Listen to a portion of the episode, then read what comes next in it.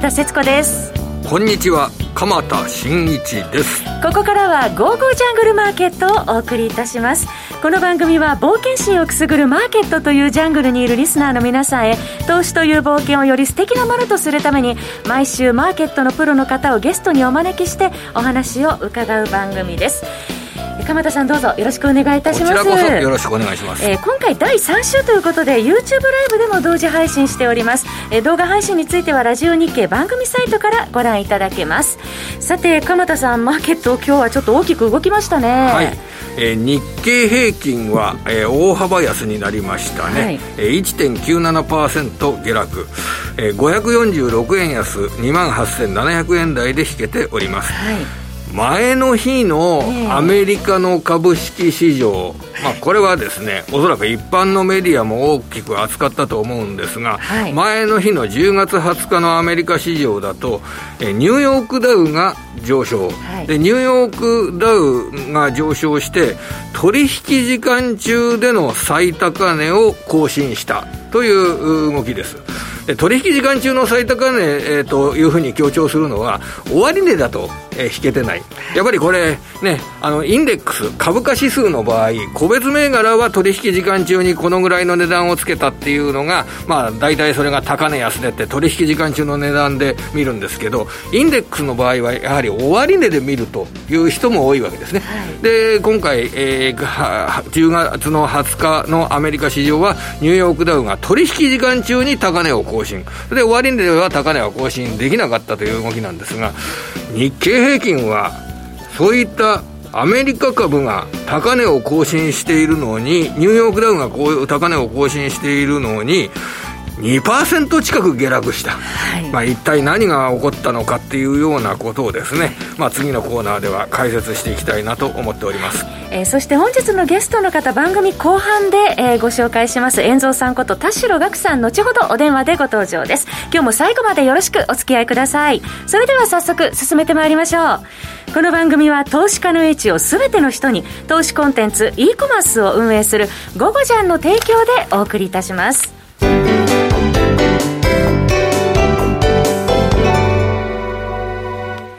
それではここからは鎌田さんにマーケットを解説いただきますが、今日これほど大きく下がった背景とはどういうものがあったんでしょうか？やはりこれは、半導体関連株の下落が、えー、影響が広がって、日経平均が大きく下げたというふうに、私は解釈しております。はい、今日の売買代金の上位銘柄を見ると、やっぱり半導体関連株、下がってますよね。はい。えー、売買代金上位の常連銘柄ですと、えー、レーザーテック6920、これもうね、いつも売買代金でトップ3に入るようなケースが多くなってますけど、はい、下落率が7%ですよ。で、東京エレクトロンの下落率4.6%。まあ、その他、幅広く、えー、半導体関連株が売られ、アドバンテストあたりの下落率も3.24%になっております。で、ここをですね、あの、時系列的に説明しますと、うん、えー、まず、1日前の、えー、10月の20日の午後2時、はい、ここでオランダの、えー、露光装置メーカー、半導体露光装置メーカーの ASML から7、9月期の決算が発表されました。はい、で、このね、えー、ASML の決算というのは、売上にしろ、利益にしろ、すごく売上と利益は良かったんですよ。はい、で売上については、その前の4、6月期との比較で売上が、えー、これが30%増加。それから、あ利益の方が67%増加というような非常に良い決算になりました。ただ、受注高。この規模がですね、7、9月期の受注高が61億ユーロ。ちょっとこれが物足りないっていうような見方になったんですね。はい、えー、売上高が52億ユーロで、ASML の受注高が61億ユーロですから、えー、これ、売上を受注高が上回ってるっていうことは、受注残高は積み重なってるということなので、はい、なんだ、いい受注高じゃないかというふうに言われるかもしれませんが、うん、4、6月期が良すぎた。結構高かったんですよね。4、6月期が82億ユーロという、まあ、とんでもない記録を出していたのが ASML の受注高。はい、それに対して7、9月期は61億ユーロになってしまったんで、じゃあ、半導体製造装置の四半期ごとの受注は、4、6月期に高い天井、ピークをつけてしまったのではないか。というような、そういった見方が広がったものと考えております。はい、まあ、日本の半導体製造装置メーカーでもですね、あの、アドバンテストの7、9月期受注高っていうのは、4、6月期と比べると5割ぐらい増えるというような、そういう実績を見せてるんですよね。はい、だから、4、6月期にとにかく半導体製造装置の受注が盛り上がって、その盛り上がった受注に対して、7、9月期は、決して低い水準じゃないけれども、えー、4、6月期と比べると低かった。というような、そういった捉え方になって、ASML の株価が、あ昨日のアメリカ市場だと4%以上下落するような展開になりました。はいさらに、えー、決算発表だとですね、えー、アメリカで、えー、半導体製造装置メーカーのラムリサーチが決算発表を行って、こちらはやっぱり売上も利益も物足りないような数字になって、時間外取引で株価が2%以上下げるというような展開になって、その動きを見ながら今日の東京株式市場は、まあ、半導体製造装置メーカーの株価が下落した。はい、で、その半導体の製造装置のモメンタムが落ちるというような状況になると、これ様々な設備投資の業界に与える影響もネガティブになってくるのではないか。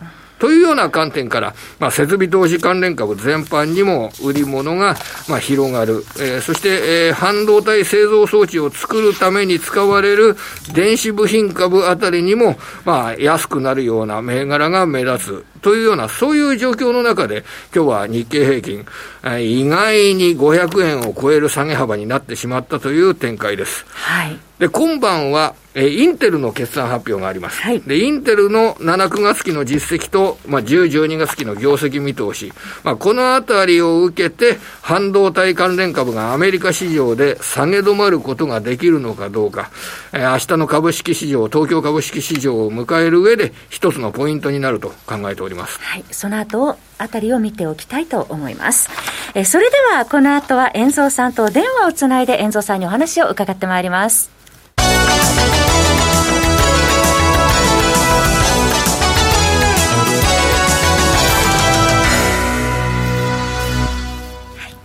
え本日のゲストの方、お電話でのご登場です。遠蔵さんこと田代岳さんです。田代さん、こんにちは。こんにちは。こんにちは。どうぞよろしくお願いいたします。よろしくお願いいたします。はい。えー、さて、このところ、えー、ドル円も、えー、114円後半まで動く。そして、まあ、世界的にも金利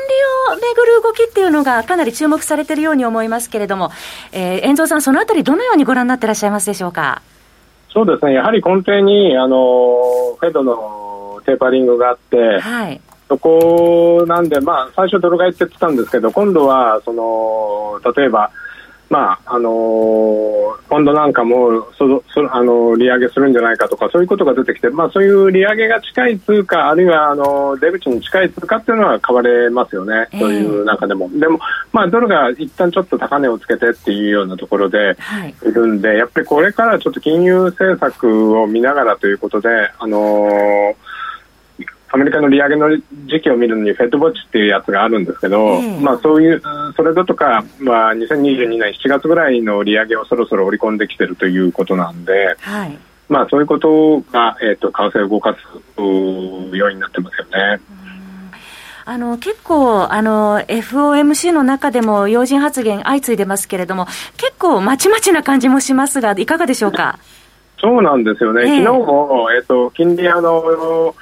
20年債の流速悪くて、ちょっと金利ふいあの上がる局面があったんですけど、はい、まああのこコールズ理事とかは、あのインフレは高ま、来年に向けて、えー、和らぐ公算だから、利上げに踏み出すのは時期尚早と言ってみたり、あるいは、えー、ゴルナー理事は別にあのインフレ抑制に向けてより積極的な政策対応が必要みたいな、一日のうちで2人違うことを言ってるって感じでしたよね。えー、だからやっぱり中も割れてるのかなという感じもするし、はいまあ、ECB にしても、バイトマン、あのドイツ連銀の総裁があの辞任しちゃいますから、はい、これなんかも多分内部が結構割れてる、あれ、抗議の辞任だと思うんで、どう考えても。確か12月31日付で退任でしたっけ？そうですね、5年ぐらいまだ任期残してるんですけど、はい、うん、だからやっぱり結構割れてる感じはしますよね。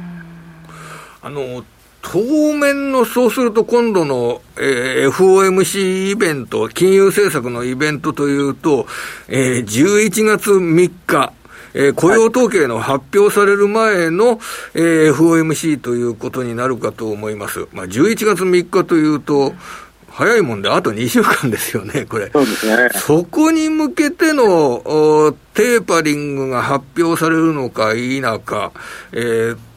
そして、えー、それも、その後の金融政策を読むような形で、為替相場はどんな動きになっていくんでしょうかね。そうですね、もうおそらく為替も株も11月のテーパリング決定は織り込んでるんじゃないですかね。えー、で、まあ、やっぱりその後のファウル議長のその記者会見とかそういうので、やっぱり利上げ時期が来年の、えっ、ー、とまあ、半年でテーパリングを終わらせるって言ってるんで、6月の終わった後すぐあの利上げに行くのか、あるいはやはりあの22年後半、もっと11月とか12月になるのかっていうと、そこら辺を今度は読み取る時間帯に入ってきてるんじゃないですかね。はい、だあの今のところ、テーパリングしても、例えば、川田さんさっきおっしゃってましたけど、ニューヨークダウ最高値でしたっけ、あの、うずらば中の、ですし、あの株価は別にもうテーパリング織り込んでるような気も,、気もするんですけどね。全然下げ、下げないのがアメリカ株ですもんね、今のそうなんですよ。日本はむしろ、今日なんかなんで落ちたの？みたいな。感じで、ね、やっぱりあのか半導体なんですか、さん。いや、僕はあのそのようにあの解釈しております。朝の段階から結構、で、ただ他の銘柄もいっぱい下げてるじゃないかって言われれば、もうちょっとね、え説明するのが難しくなってくるわけですけれども、その半導体関連株の株価下落が、まあ、いろいろな産業界に対しての、まあ、一つの、えー、ネガティブな要因に作用して、全体的に下がるような展開になったと解釈しております。えしたがって、その、アメリカの市場で半導体関連株がさらに下げるような展開にならなければ、明日の株は戻るはずですよね、これ。ななるほど、なるほど。今日も、ええ、はい、今日も円高ちょっと進んだんですけど、あの13時からの指数の、まあ、先物の下げに連動して、円高に行く局面があったんですけど、え、でも、なんかもう前場の時に、まだ指数、あの日経平均がマイナス150円の時でも、全体全部落ちてて、なんかあの体感的には500円安ぐらいの感じでしたよね。だから、あの、なんかやっぱり指数が全体が落ちてくると、やっぱり円高になっ、あの、今日110円割れまで突っ込んだんですけど、やっぱりそこら辺で、ちょっとやっぱりまだリスクオフの円高っていうのは少し今日は復活したかなって感じはしますよね。あ、それはあの FX トレードをやる方にとってみると、円蔵さんにに、そこをぜひ突っ込んで喋っていただきたいという思ってる方多いと思うんですけど、あの、一般的に株式市場と日本円を取引するにあたって、株価が上がるときは、円を売るという取引が活発になってるじゃないです、なってた時期が長かったじゃないですか。はい。これからどういう観点で、えー、円相場、ドル相場を取引していけばいいんでしょうかね。その、まあ最初にリスクオン、リスクオフとドル円取引、あるいはクロス円取引、以前のように円を売るっていう取引が、リスクオン取引の時に活発になって、リスクオフだと円が買われる。こういう取引になる、継続すると考えていいわけでしょうかね、これ。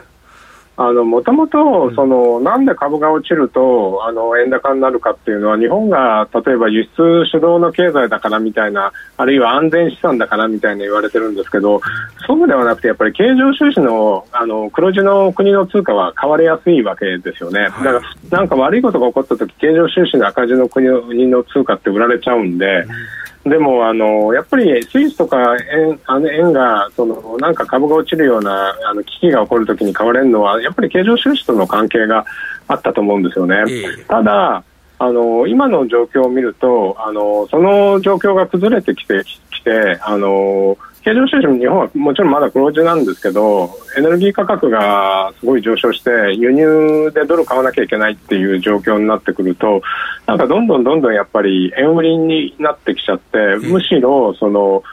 株が落ちるって悪いことじゃなくて、あの日本全体としてコストアップするっていうことを悪いことに対して円売りになっててやっぱりあとは先ほど冒頭で申し上げたようにあの各国の金融政策がこう、まあ温度差はあるにしても出口戦略に向かう方に向かっている中で一あの一人あの日銀だけは出口にはまだ向かってないな、はいまあ、はい、あの ETF の買い入れをもしかしたらほとんどしなくなったのはもしかしたらあれをテーパリングと言えば言えないこともないと思うんですけど。うんやっぱり金融政策いじらないってことで円売りになっちゃってると思うんで、なんかこれ、よよっぽど、だから株がすごい落ちるときって円高になると思うんですけど、これからやっぱり少し円安が少し長く続くような局面というのもあるかもしれないですよね。はい。そうしますと、円安というのは、円安だから日本株が上がっていくだろうという考え方とは、必ずしも一致しないような場面は今回のようにあるのではないか。という捉えた方がいいんですかね、そういうそうですね、あのあんまりあのコストアップにつながる悪い円安なんで、うんあのかあのそれで株価が上がるっていうふうにはならなくなってきちゃってるんじゃないですかね。はい、うん、あそうしますと、あのいわゆるど今、これから為替相場、株を抜きにして FX で戦うという場合には、日銀の金融政策自体は他の国と比べると、まあ利上げですとかそういうようなメッセージというのがおそらくしばらく伝わってこないであろうから、円は売られやすいような状態になるっていう、そういった説はあ聞こえるんですけれども、遠藤さんはこういう考え方についてはいかがですか、これは。はい、それプラス、やっぱりあのエネルギー価格の上昇で、エネルギーを100%輸入に頼っている日本っていうのは、そのことは売り材料になっちゃいますよね。はいあと、遠藤さん、あのー、ちょっと、あの、長期の為替相場の考え方で、えー、例えば日本人として生活していく上で、海外で資源価格が上がっている。原油にしろ、貴金属にしろ、海外で資源価格が上がっている。そうすると、輸入国の日本としては、えー、物を輸入するときのコストが上がって物価高になるので、生活が苦しくなるかもしれない、人々の。それをヘッジするために、資産の一部を外貨に変えてヘッジしようという、そういう考え方については、遠藤さん、どんなご意見を持ってますか、これ。まあ、その生活のヘッジまでできるかどうか分かんないんですけど、うん、えっと、リーマンショック前っていうのは、金利差がもっとあって、えーと、円売りをしておくと、スワップコストが入ってで、なおかつ円安方向に向かったっていう、FX 投資家にとっては夢のような時代が何年か続いたんですね。えー、もしかしたらあの、しばらくはそういう事態にあの、アメリカが金利上げていく中で、例えば金利差が広がりますから、えっと、スワップ金スワップポイントをもっとあの投資家が取れるようになりますし、えー、でなおかつ115円超えるようであれば僕、やっぱり120円に向かう方向に行くと思うんで、そうしていくと、えっと、やっぱりかあの外貨を買うことによって、えっと、スワッププラスあのキャピタルゲインを取れるリーマンショック前の動きが、うん、もしかしたら復活するかもしれないと思いますね。はいあわかりました。うん、じゃあ、海外の金利が、まあ、どのぐらいつくような状態にまでなるかどうかっていうことも頭の中に置いときたいですね。はい。えー、さて、ここまで為替についての見通し伺いましたけれども、えー、ゴゴジャンからのお知らせです。ゴゴジャン投資サロンでは、遠蔵さんのメルマガサービスを展開しています。その名も、遠蔵リアルトップトレーディングです。遠蔵さん、このメルマガはどういう、えー、内容になっているのか、皆さんに教えていただけますでしょうか？そうですね、あの割と日々こう、僕がトレードしてるそのポジションを今売りましたとか、今買いましたっていうことを書いたり、はい、あとはやっぱりマーケットに近いことを1日、まあ、朝夕1回ずつぐらいは出しますけど、多い時はまあ5、6回、まあ、少なくても最低1回か2回は出すようにしてるんで、比較的こうマーケットを追いながらそれをこう、えー、まあ解説していくようなメルマガっていうふうに考えていただければいいかと思います。遠藤さんといえば、まあ、海外を含め多くのプロの方と情報交換をしながら、えー、皆さんとにですね、情報技術、投資技術のスキルを磨いていただけるようなリアルタイム情報を日々発信されていらっしゃいます。えー、このメルマガは月額、えー、月額4500円で提供しております。遠藤さん、どうもありがとうございました。ありがとうございました。ありがとうございました。はい、えー、ここまでは遠藤さんと一緒にお送りしてまいりました。また、午後ちゃんではこのほか株式、FX、暗号通貨などのメルマガがラインナップされております。ご興味のある方は番組ホームページ右側のゴゴちゃんの投資サロンのバナーをクリックしてください。えー、それではここからは引き続き鎌田さんと一緒にお送りしてまいります。まあ、鎌田さん、まあ、来週からは国内も、えー、主要の企業の決算発表がまた、はい、えー、どんどん出てくるわけなんですけれども。はい。そうですね。あの、自動車関連の会社の業績が、えー、減産の影響を受けて、はい、えー、予想に届かないという状態になったときに、株価がどの程度それを織り込んでいるのかどうか、まあ、ここが一つ注目点になりますね。はい、えー、例えば今日の取引が終わった後の午後3時の決算発表ですとね、はい、あの、KOA、6999の KOA、コーアという会社があるんですが、これは6999、もう、もう一番で7000番になるっていう、いわゆる電子部品会社ですね。はい、電子部品会社のコーアは、えー、決算発表を行いまして、えー、実績として営業利益が34億円、34億円、1年前に対して7倍になりました。はい、えー、9月上半期の6ヶ月で1年前に対して7倍の営業利益。こういうふうに喋ると、うん、おー、講和はえー、40%増収、営業利益7倍、素晴らしい業績だというふうに受け止められるじゃないですか。はい、まあ実際僕はあのいい決算の、で会社としては、あのしっかりこれはアピールできると考えているんですけど、ただですね、あの、業績の見通しはそもそもどういう見通しだったかというとですね、はい、コアはあ前のこの4、6月期の決算の発表の時に、36億7000万円、36億7000万円の営業利益を会社側では考えていたんですよ。はい、その36億7000万円の営業利益を考えていたところ、えー、結果的に今申し上げた34億6000万円。という形ですから、ちょっと足りないんですよね。ねあの、今までの、その、36億7000万円、7.4倍を見込んでいたものが、7倍にとどまった。もちろんいい結果なんですよ。はい、だけど、会社側が3ヶ月前の4、6月期決算の発表の時に出した数字には、ね、わずかですが、届かなかったんですよ。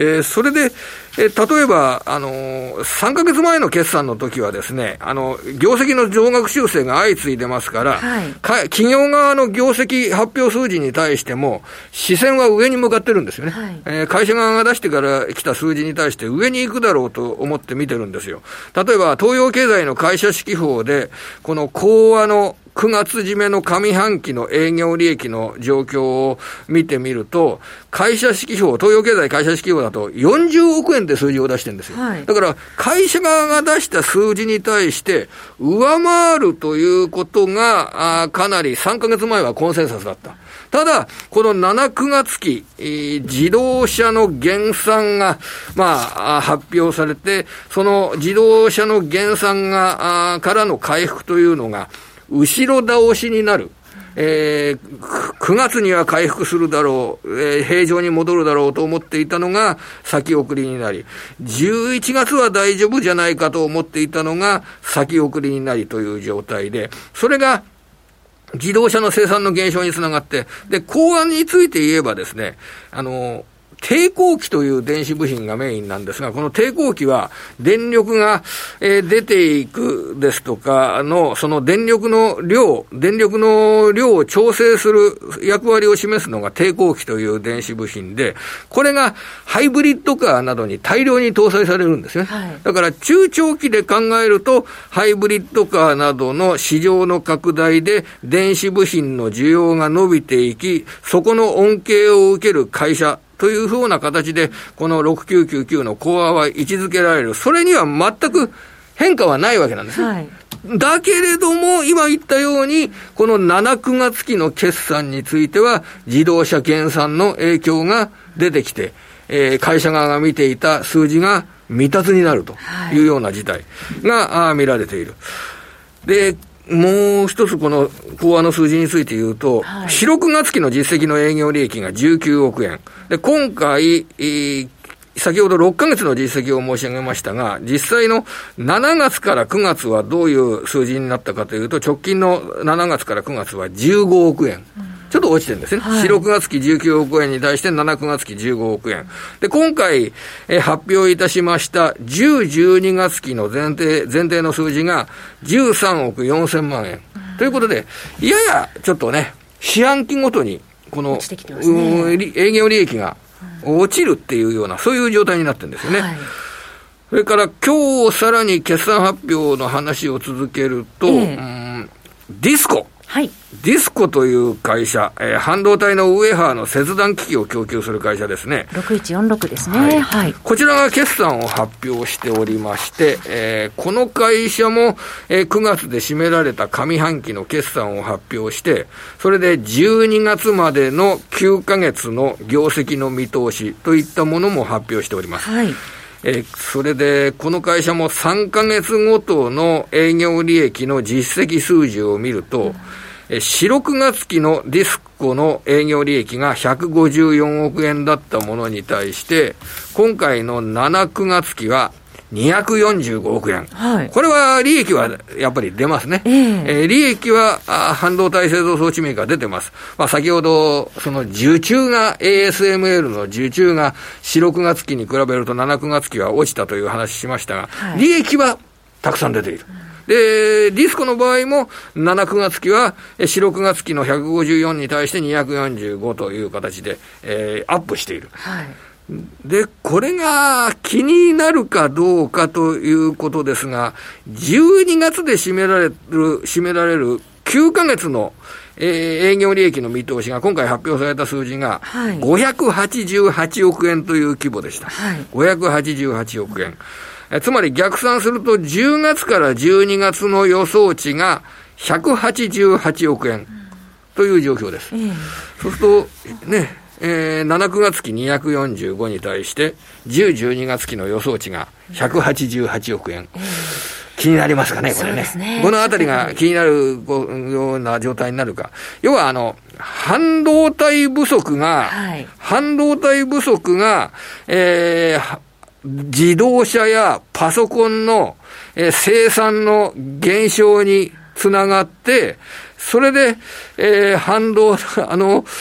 自動車やあパソコンに使われる電子部品や半導体の需要が落ちるっていうような、ちょっとよくわからない状況になってくるんですね。あのー、不足によって生産が落ちて、そこ向けの需要が落ちるというような形なんで、不足しなければ、